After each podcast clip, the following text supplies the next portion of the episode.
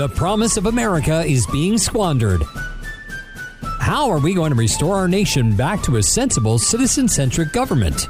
Welcome to Reimagine America with Joyce Cordi. Joyce is a businesswoman, not a politician, and she's here to offer pragmatic, possible, and post partisan solutions for the 21st century. Now, here's your host for Reimagine America, Joyce Cordi. It's been a tough week for police everywhere in America. In the enclave of Ben Lomond in California, Santa Cruz County, a young deputy responding to a report of a van carrying pipe bombs was shot to death by the suspect who turned out to be an active duty Air Force sergeant, an MP. And that Air Force sergeant is suspected also of gunning down a federal security guard in Oakland on the first night of Black Lives Matter protests.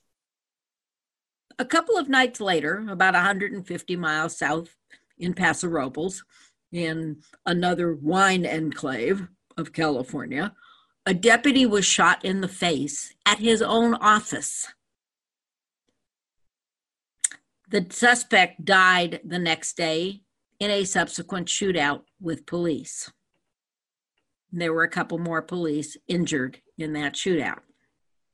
In Chicago on May, thir- on May 31st, 13 people were killed and more than 80 wounded in shootings on the city's south side while police were preoccupied with controlling Black Lives Matter protests elsewhere in the city. More than 300 police officers in New York City were injured when Black Lives Matters protesters threw projectiles ranging from water bottles to bricks to Molotov cocktails at them. One press account showed an SUV deliberately plowing into an officer who was standing in the middle of an intersection directing traffic, and that officer barely survived.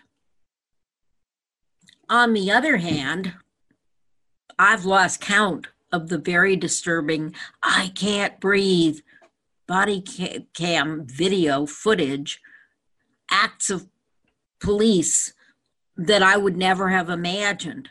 But boy, have I seen on various news programs over the past week alone. I mean, I literally have lost count. And all of these videos taken over the last couple of years have one have a few things in common. The suspects were all young and they were all black men. The arrests were not for violent crimes or against known felon, violent felons. And the arrests, given that they were not for violent crime and not against known felons, the arrests were universally unnecessarily and unacceptably violent. And in too many cases, I can't breathe led to a dead suspect in custody.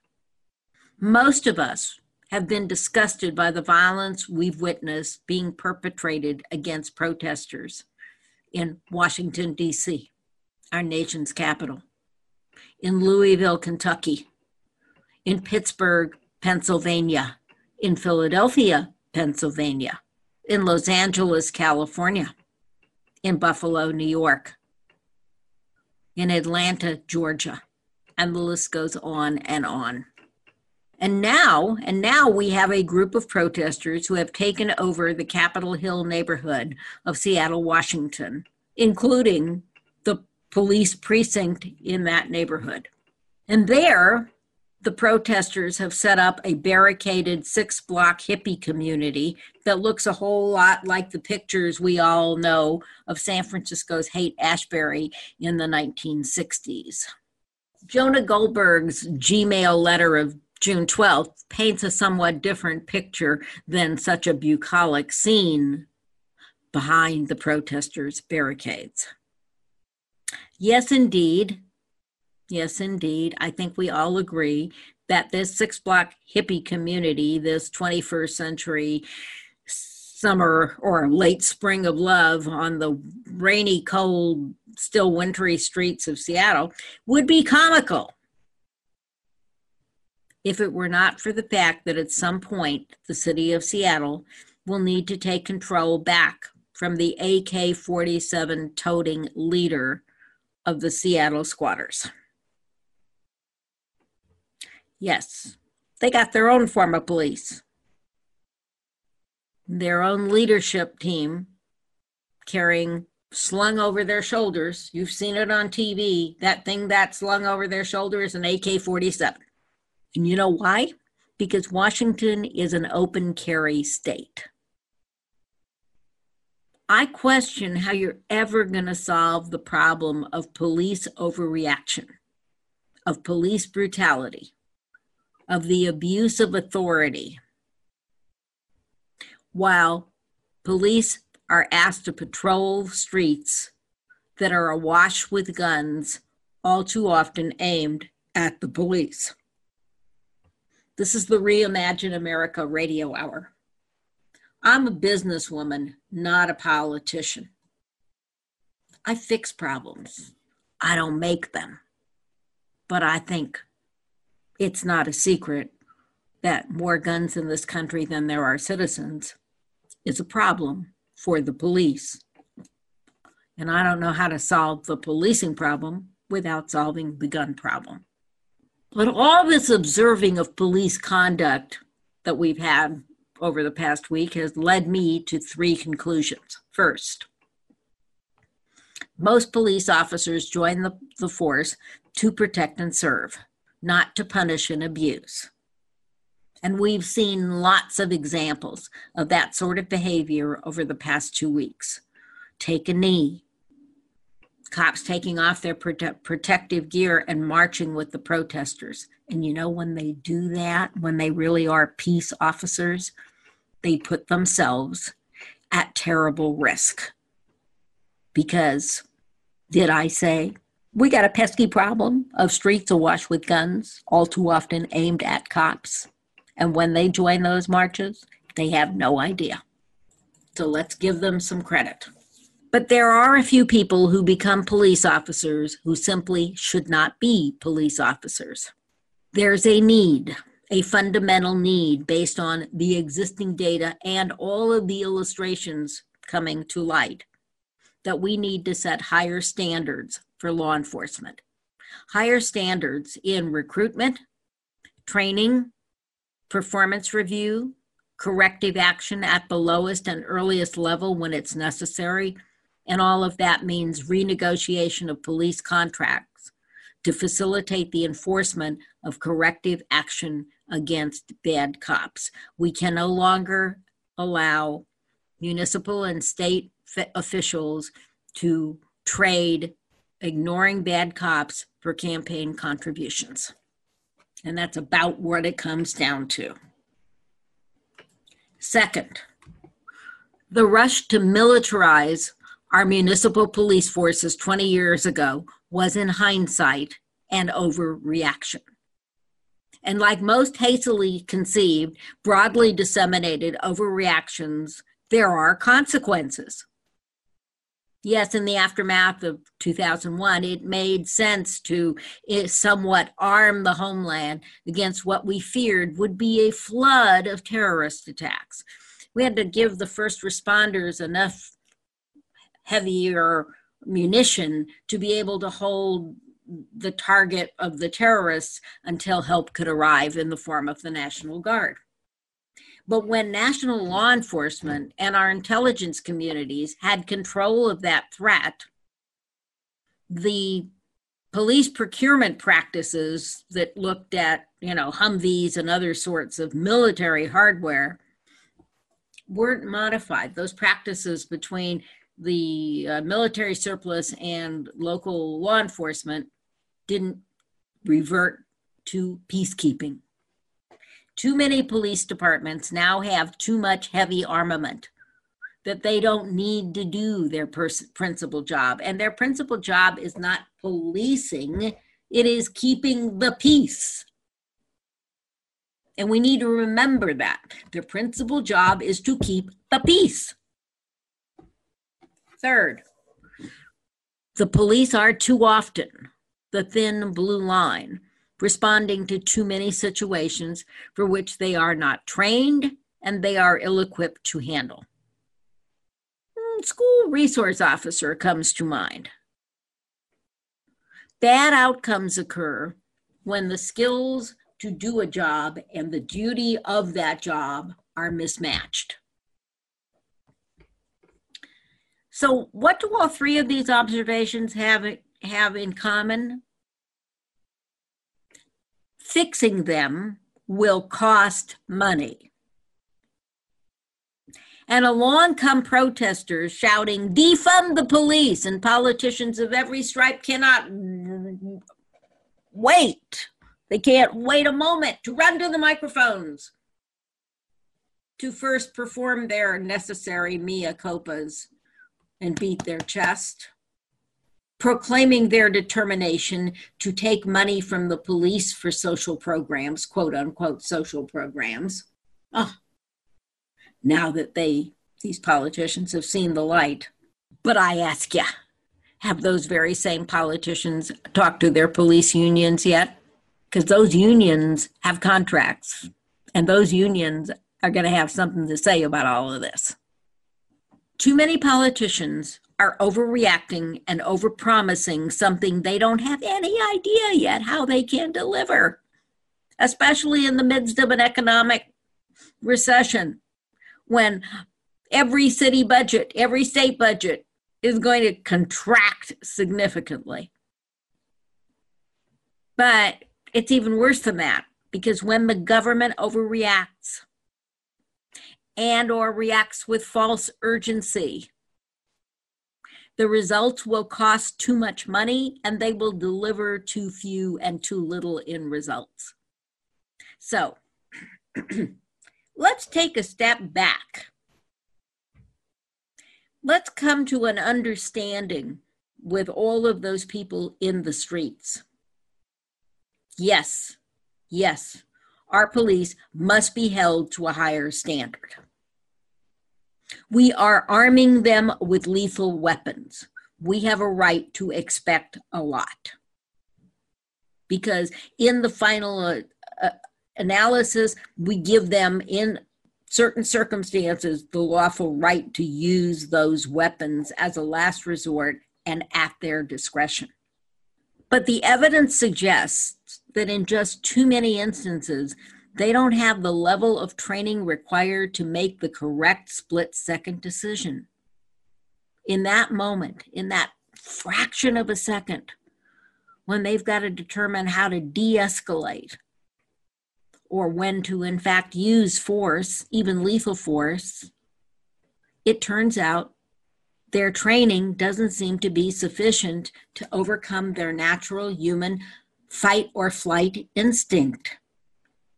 It's their behavior is partly driven by their fear for their own safety.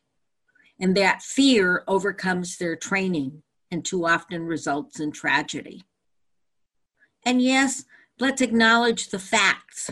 Let's look at this realistically. Some of that fear is born from bias. Let's think about training for just a second. When a person is trained as a doctor or an infantry sniper or a pilot or an astronaut, years and years of training, drilling, repetition, training, drilling, repetition makes performance in a high stress situation automatic. They just act. They don't they don't have to stop and think and analyze the situation because They've been trained, it's been drilled into them, they've repeated it. Police don't receive that level of training, especially after they've been deployed to the streets and completed field training. So maybe that's part of the corrective action program for policing in general. And that's that maybe, like the National Guard, police should be compelled to endure a two week refresher academy every year. But you know what? Improving that training, giving that kind of rigorous training repeatedly costs money. It's expensive. It will save lives, but it's expensive. It costs money. There are now proposals in both houses of Congress to set national standards for policing. In an earlier podcast, I argued that rather than the federal bureaucracy, the National Association of Police Chiefs and the organization that supports them should take the first crack at developing national standards in conjunction with the communities they police. Policing is a local jurisdictional issue. There's no federal mandate for policing under Article 10 of the Constitution. Different communities, additionally, we're a, we're a very variegated, crazy, different, you know, set of circumstances kind of country. So different communities need different skills as well as a caring heart and a level head in their police officers here in Silicon Valley, we need bilingual officers because nearly uh, merely 40% of our households speak English as a first language. That's quite different than, let's say, the hollows of West Virginia. So, different communities need different skills in addition to a rational set of national standards of both recruitment, and behavior. Police are paid for by local taxpayers, not by the federal government. So, creating a federal bureaucracy to police the police beyond traditional FBI investigations of police abuse will cost a lot of money, and that money will not get to the communities that need it. It will be absorbed in the bureaucracy that is created to police the police. 90% of the federal funds that w- would be allocated for improved policing under that sort of a system would be absorbed by the federal and state bureaucracies that are created to monitor or whatever standards are set. And that is like circular logic. It makes no sense to do that, to set up another bureaucracy, when in fact we need the money on the streets.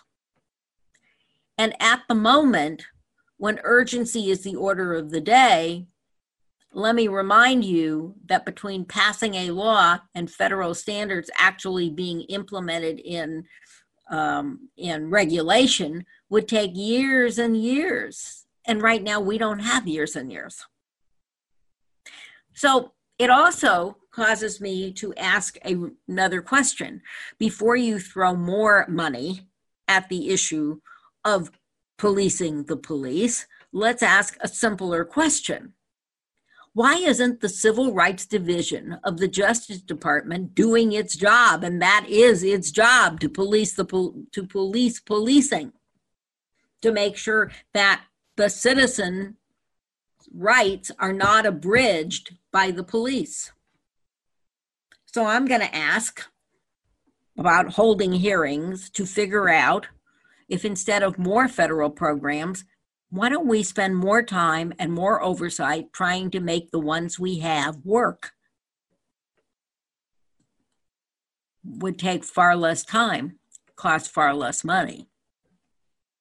But you know, in the past few days, you know, action begets energy.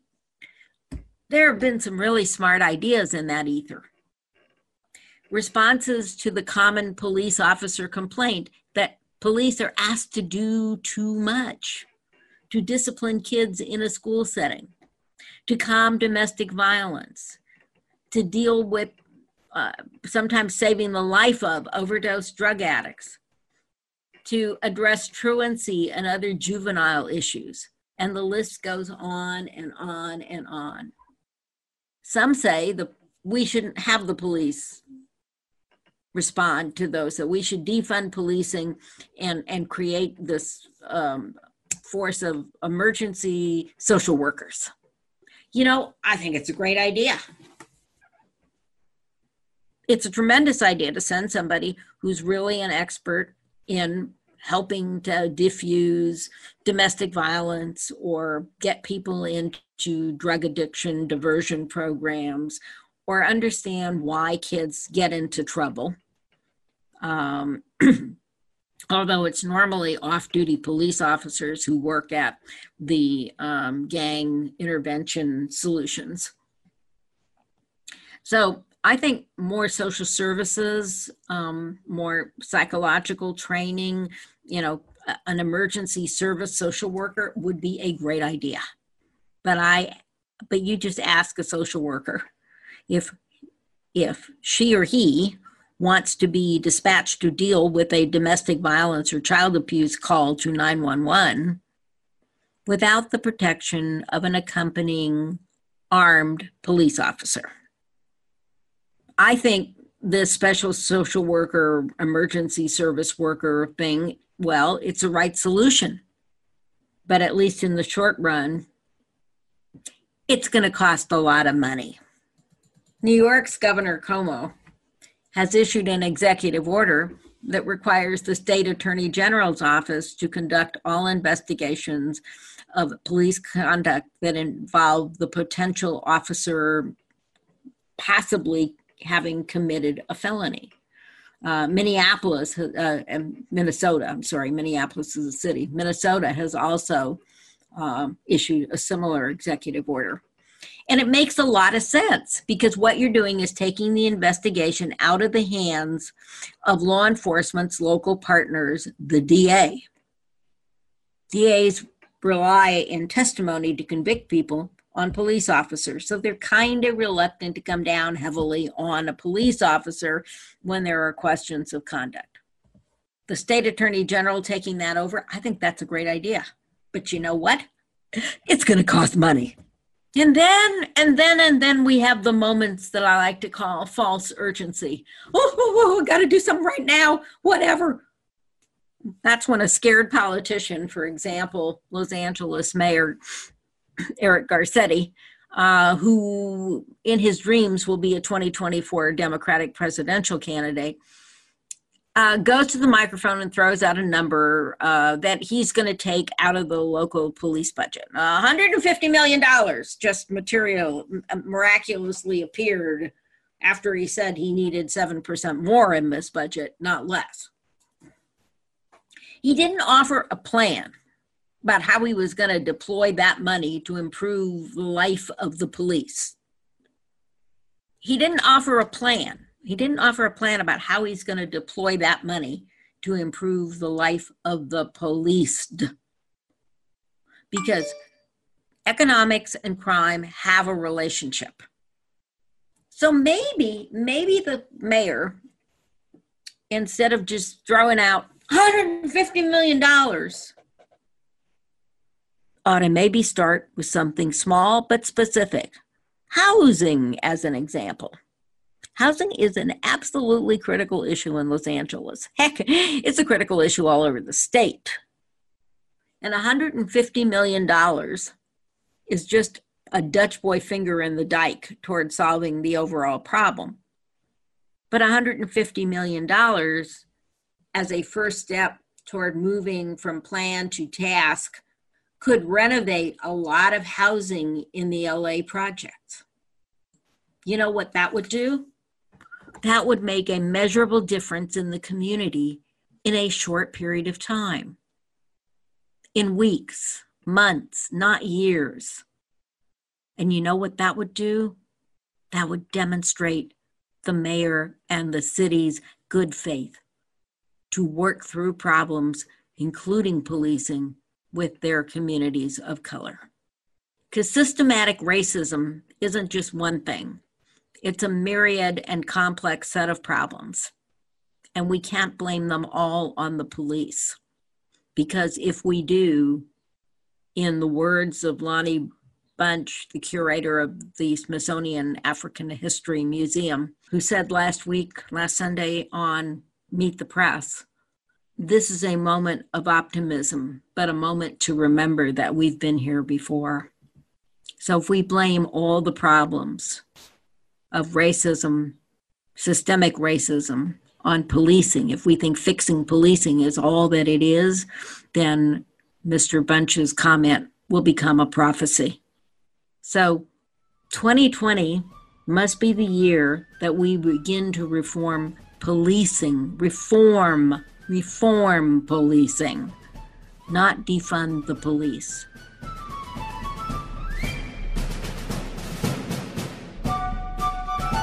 Thanks for listening to Reimagine America with Joyce Cordi. You can learn more at reimagineamerica.org. Got a comment or an idea for a future show? Email Joyce at reimagineamerica.org or find her on Twitter at Joyce Cordi or at Reimagine Radio. Take a minute now and go to reimagineamerica.org. Join the forum. We'd love to hear your thoughts. If you love the podcast, donate and tell others. You can invite Joyce to speak at your next meeting or conference through reimagineamerica.org. And finally, don't forget to subscribe to this podcast at ricochet.com or c-suitenetwork.com. That's c-suitenetwork.com. Together, we really can reimagine America. This podcast is a part of the C Suite Radio Network. For more top business podcasts, visit c-suiteradio.com.